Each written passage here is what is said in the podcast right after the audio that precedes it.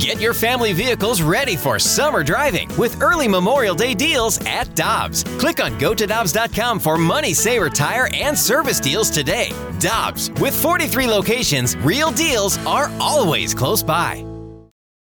It's only a kick, a jump, a block. It's only a serve. It's only a tackle, a run. It's only for the fans. After all, it's only pressure. You got this. Adidas.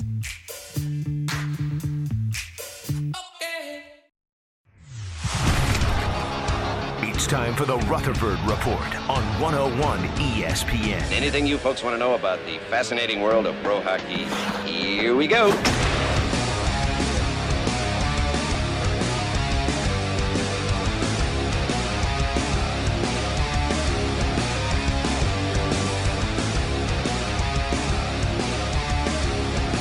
Let's talk a little blues hockey with our guy Jeremy Rutherford of the Athletic with Jamie Rivers and Anthony Stalter. And before we dive into the Blues, Jr., let's let's talk about the former Blues that are going to be playing this weekend in the Stanley Cup Final. Game one on Saturday, right here on 101 ESPN. Alex Pietrangelo, Ivan Barbashev, of course, on on Vegas' side, and while not a former Blue, a St. Louis product, of course, in Matthew Tkachuk. How do you see this one playing out?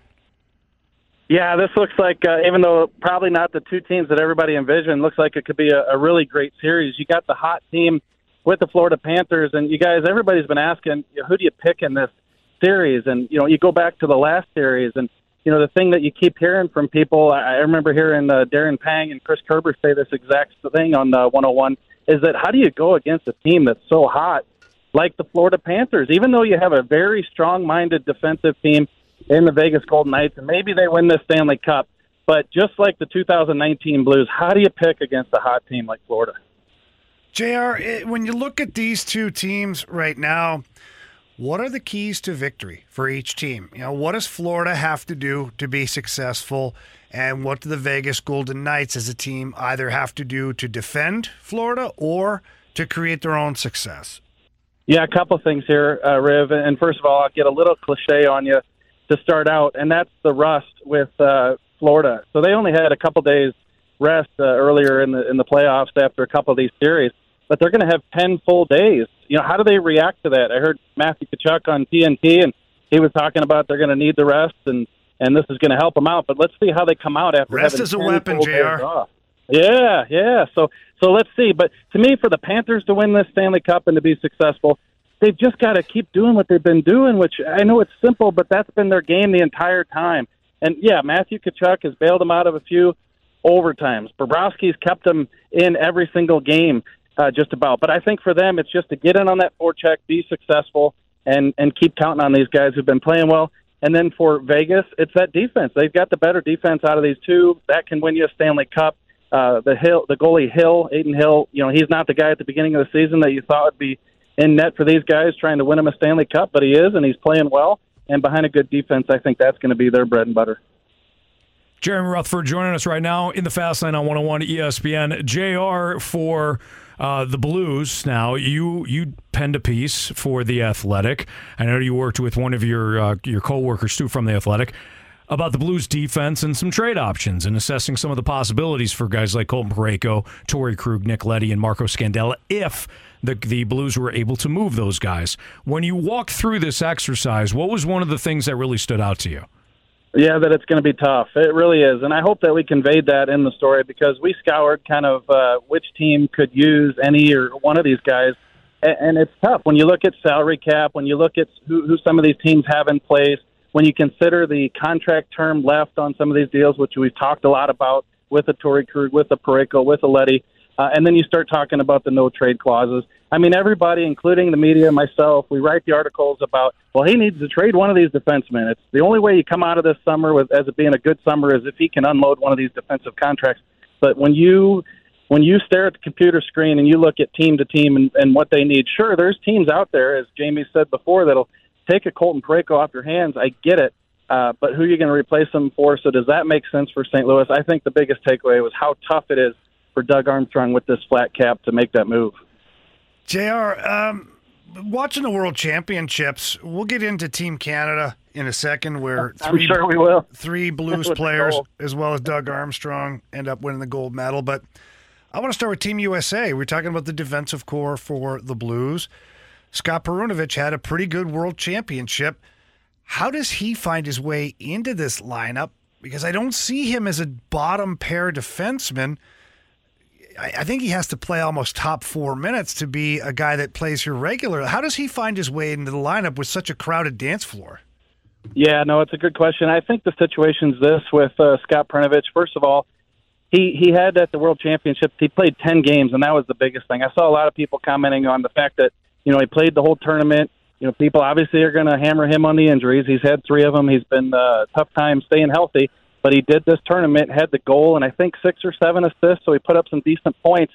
But in terms of him trying to find a spot, I think he's going to have to get back on the ice, even at the start. If it's a, if it's a third pair situation, you know, prove he can play a stretch of games, prove he can be healthy, and he can do what he did when we saw him in limited action, and then climb his way into that top four. If it means that you know a Nick Leddy or a Torrey Krug comes down to that third pair because Perunovich is playing really well, then so be it. Or if everybody's playing well, you know, maybe you got a trade asset there. But in terms of Scott Perunovich, I just try not to put things ahead of themselves, uh, even though he's looking pretty good and playing pretty well at the World Championships. He's got to get out there and still show it, I think. Well, another guy that you know needed to be healthy in order to kind of reboot his career was Sammy Blais. We know the injury history with the Rangers, and then he wasn't being played very much. Comes to the Blues, has a great, great post trade uh, display offensively and physically for the Blues. He gets, I to me, it was a bit of a surprise pick by Team Canada take Sammy Blais. Obviously, Doug Armstrong knows the player well. But man, he had himself a hell of a tournament. I mean, what can we realistically expect from Sammy Blais now moving into next season? Yeah, six goals, two, I think, in the uh, championship game, player of the game in the championship game. Obviously, Doug Armstrong, when he was putting together the roster, uh, Sammy Blaze, the guy, he wanted to get some games, some meaningful games. Even though, you know, we're not talking Stanley Cup here, it's still competitive. It's still a lengthy tournament, and you're playing with good players. So for Sammy Blais to, to put up the production he did, I think he was tied for the team lead in, in, in goals.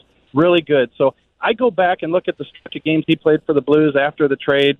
Uh, and it just seems like the knee's getting better. He's feeling more confident, and I don't think that you. It's a surprise to any Blues fan that he mixes the skill and kind of the grit. And I think that's what why Doug wanted to bring him back for next year. And you know, Riv, I think you'd have to go through the entire NHL, uh, and maybe I'm just you know looking too focused on the St. Louis here to find a better contract for next season. One million dollars for Sammy Blais, whether he's in your top six, eh, filling in whether he's a fixture on that third line or whether he's playing the fourth line, that's a steal for next year. JR, finally, I know that the draft is approaching, and you've been asked this question a lot, but just to kind of refresh, maybe there's a different thought process here, maybe not. But when you look at the three picks that the Blues have in the first round, how aggressive could the Blues be? Well, I think they could be aggressive. It's interesting. We did an athletic mock draft today. It's not published yet, but behind the scenes, uh, we had the picks, and uh, it hasn't gotten to number 10, so I haven't uh, selected yet. Uh, but Montreal's at number five, and the writer who covers Montreal, my colleague, he offered to move up. Who wants to move up to number five? Uh, I didn't do it. He wanted Zachary Bolduc to throw in the deal and give him the number 10 to climb up and get number five. I don't know if you guys would have done that. Would Doug Armstrong do that? I think a lot of fans would be excited if he would have done that to jump up and get the Russian uh, Matvei uh, Michkov. So we'll see what he does. I, I think they're going to be aggressive uh, with that uh, first pick and, and, and maybe likely take it at number 10, but if they can move up, it's possible. Uh, if not, you got the two later round selections that you can use as kind of the juice. Uh, and if not, Doug Armstrong said a couple weeks ago, you can flip those two first round picks into a handful of second round picks. So we'll see what happens. JR, great stuff as always. At JP Rutherford on Twitter. Give Jeremy Rutherford a, fo- a follow. He's our Blues Insider with The Athletic. We appreciate you, JR. Have a good rest of your week. We'll check back with you next week. You guys too. Thanks a lot.